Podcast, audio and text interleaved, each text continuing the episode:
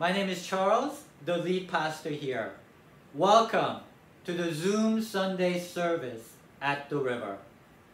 Last week, I talked about how divided America is today with culture war between the conservative Christians on the right and the secular liberals on the left. I am following up today with another issue that brings sharp division, and that's Black Lives Matter. I sometimes read about famous people say things like, I don't support Black Lives Matter because my church says it's Marxist. I cannot support godless organizations. That makes me sad because it's not true. God works only through godly people. I'm sure there are bad actors within that movement. But God works through all people. And in fact, it's the church that has often stood against God throughout history. We have this romanticized view that church always stands for God because church is supposed to listen to the Spirit of God. But the Bible itself says, You men who are stiff necked and uncircumcised in heart and ears are always resisting the Holy Spirit. You are doing just as your fathers did. This charge was not made against godless non believers. This was made against church and its leaders at the time. It's a shocker, isn't it? Church is always resisting the Holy Spirit? Well, as bracing as that may be, this verse is relevant for us today. Because these days I talk to many Christians who are surprised and disappointed by church. We should not be so surprised because after all, church is made up of fallible human beings. Jesus himself warned us, Woe to you, Bible preachers and conservative church, you hypocrites!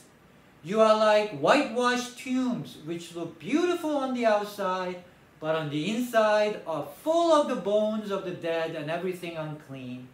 In the same way, on the outside you appear to people as righteous, but on the inside you are full of hypocrisy and wickedness. Bracing, isn't it? Now you may not be familiar with this passage, because first off, most Bible translations say, Woe to you, teachers of the law and the Pharisees. Teachers of the law? What is that? Law professors? Why would Jesus be so against law professors? It seems a bit mysterious, so we usually just glide over this passage. But of course, he is not talking about law professors. The law here means the Bible. So when translated properly, it's woe to you, teachers of the Bible. Not a pleasant verse for Bible translators or Bible preachers like me, is it? So then, what about the Pharisees? They were the mainstream conservative church at the time. All they wanted was, let's honor God by following the Bible as best as we can. What's wrong with that? But traditionally, Pharisees have been made out to be evil fanatics, monsters who have nothing to do with us today because they killed Jesus. We need to face the fact that they were good, decent, God-honoring people who just wanted people of God to follow the Bible better. That's uncomfortable for church, people like us, because we are just like that. So we come to the second reason why churches avoid this passage, me included. I must confess, I have never preached on this passage in 20 years of preaching, even though it's one of the longest sermons by Jesus. Why? Because I am in the business of teaching the Bible. My job and my salary depend on it. So today, I apologize to you. I am sorry I have avoided this passage for so long because it's such an important passage for church, especially today. We must take Jesus' warning to heart about how church whitewashed in order to appear to be on the side of God. In every human brain, there is strong psychological need to be right.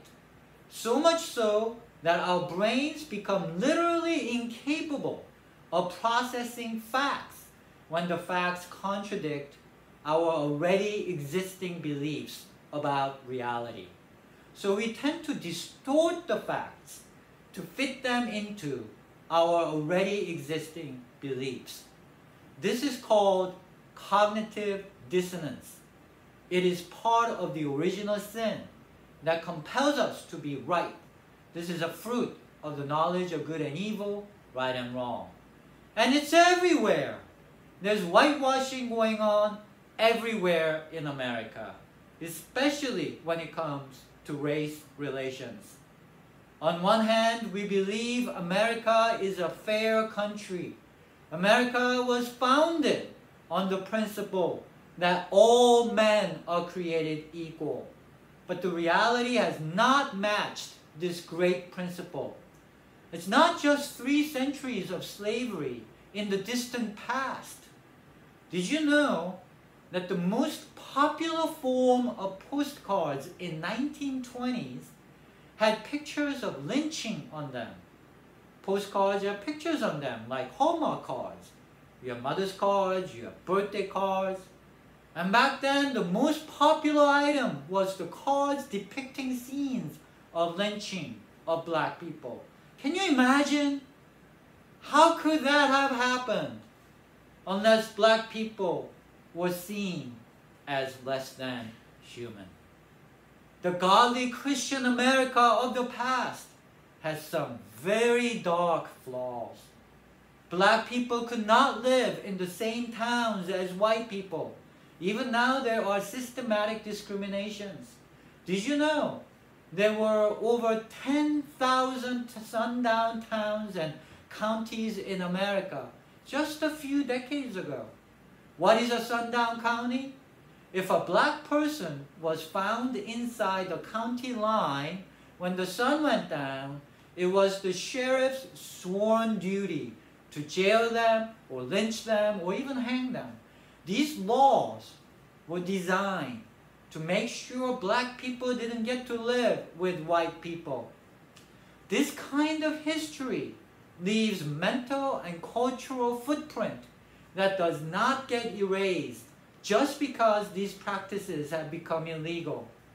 India had outlawed every discrimination based on caste for 75 years now, especially against the untouchables. But as I described in a sermon a few weeks ago, everyday discriminations against the untouchables is so fierce, it affects every aspect of life in India. In America, we see Breonna Taylor, George Floyd, Ahmaud Arbery, Trayvon Martin, Eric Garner, and on and on and on. These unjust deaths we see on regular basis is not happening in vacuum. So now, let me ask you, who recognizes this as a problem and wants to do something about it? It's the secular world. But the majority church in America is either ignoring it or even actively resisting. For example, speaking against Black Lives Matter, which given the checkered history of church, is just shameful. This may be hard to hear.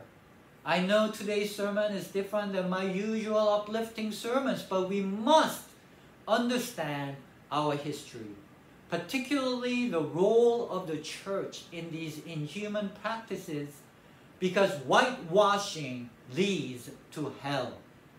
Did you know that the Southern Baptist denomination was founded to defend and fight for slavery. This fact is what, not that well known because it's been whitewashed. I have conservative Christian friends who say the Civil War was not about slavery. It was about northern aggression against state rights. But listen to Stephen Alexander, vice president of the Confederacy, who gave a speech upon the founding of the Confederacy called the Cornerstone Speech to define the purpose of the Southern Confederacy. He said, the old Constitution rested upon assumption of the equality of races. This was an error. Our new government is founded upon exactly the opposite. Its cornerstone rests upon the great truth that the Negro is not equal to the white man, that slavery, subordination to the superior race, is his natural and normal condition. This, our new government, is the first in the history of the world based upon this great physical, philosophical, and moral truth. It is the first government ever instituted upon the principles in strict conformity to nature and the decree of God in furnishing the materials of human society. Then he went on to claim blessings of God with full support from Southern Baptists. Now, doesn't this sound like it was all about slavery? And here is a description of Stephen Alexander. He was through and through religious in his belief, in his feelings, and in his life, and in everything he said and did, his Christian faith shone out. An earnest and active member an officer of the church to which he belonged, always prominent in its work and counsels. This top leader of Confederacy says the entire purpose of rebellion and war was to defend the great truth that black people should be slaves forever by commands of God and by natural law. Do you think these Christian leaders were standing with God or resisting God?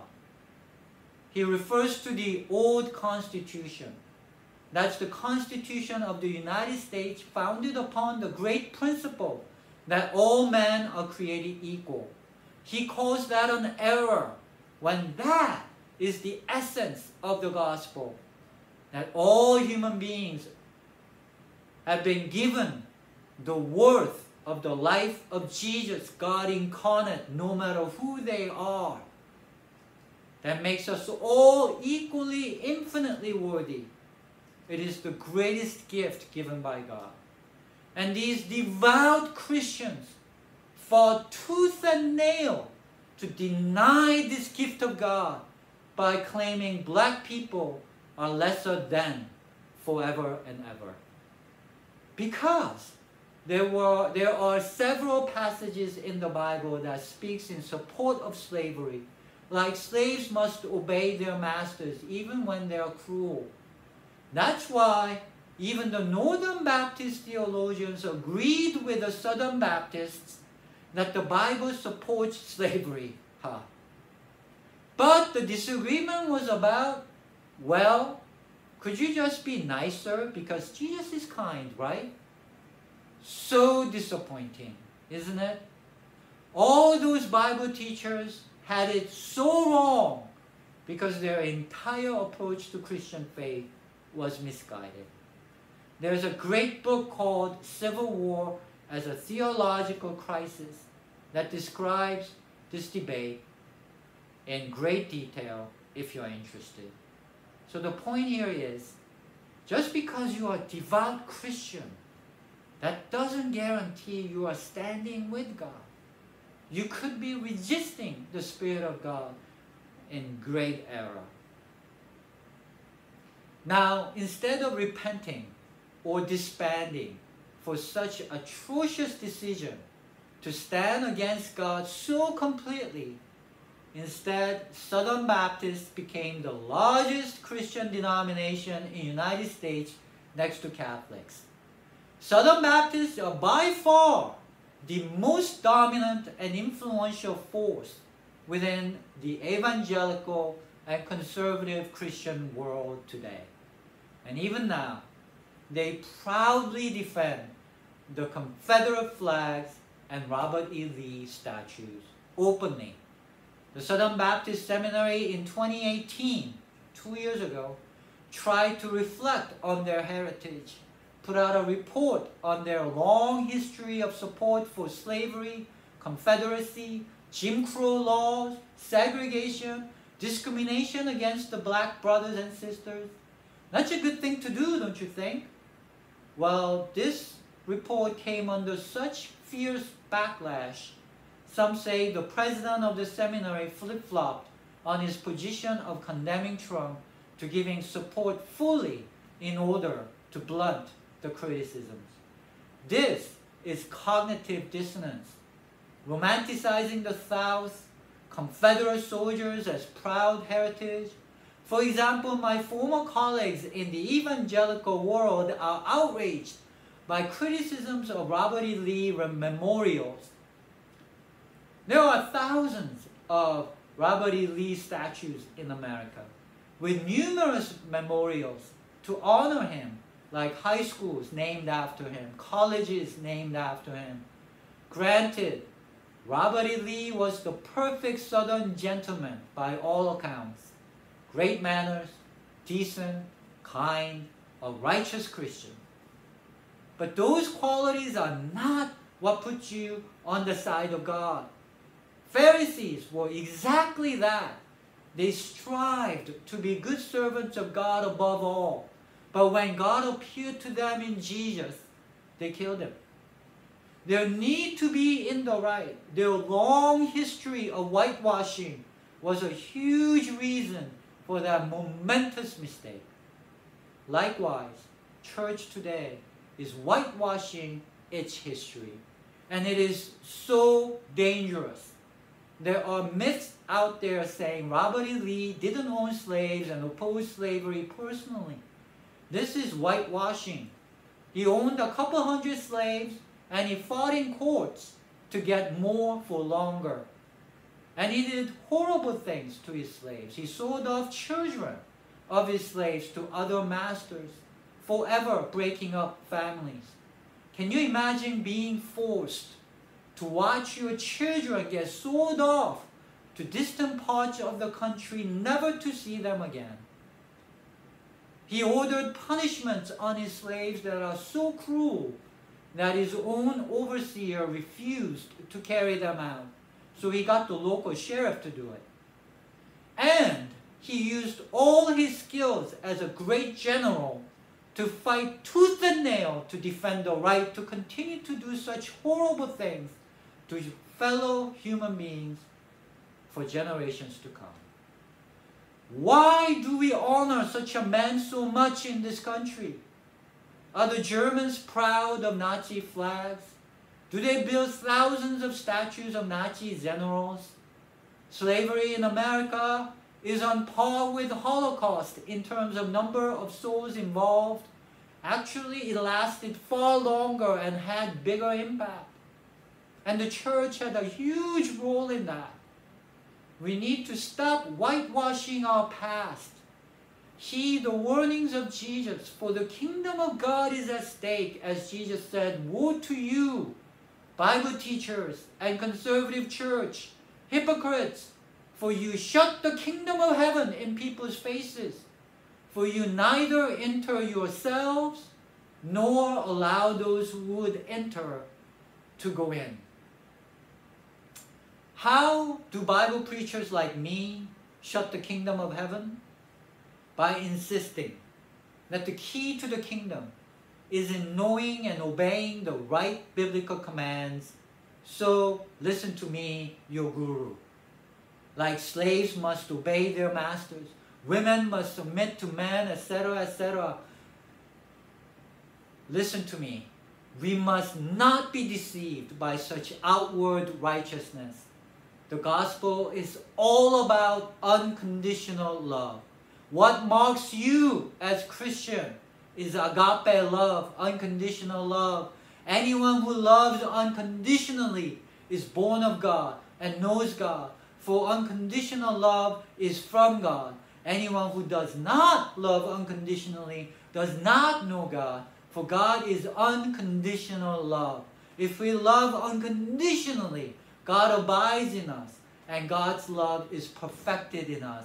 God is unconditional love. This is why it's so important that we don't put conditions like the skin color or gender or race or sexual preference or anything else we do or have for God's salvation and kingdom of God is all about unconditional love. Jesus is unconditional love. The cross is unconditional love.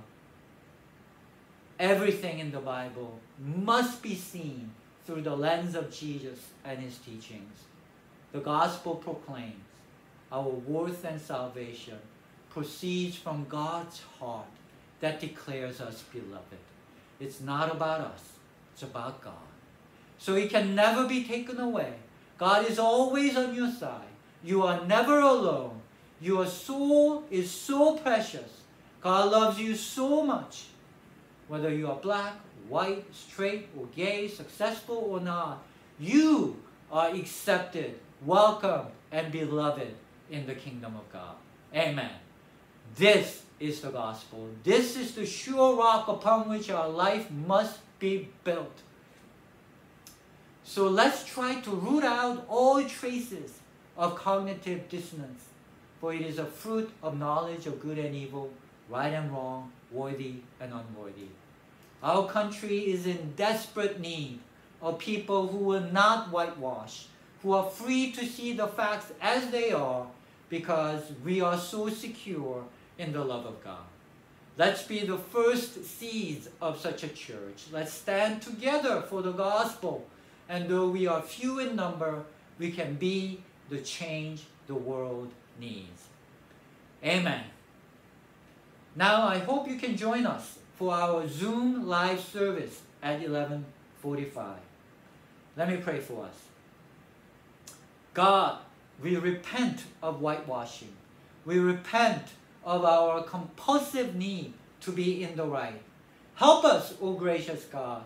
Give us the power to grasp how wide and long and high and deep is the love of Christ, so that in our inner being we become so secure as to resist the power of knowledge of good and evil. Amen. Thank you for listening. Have a great weekend. Bye.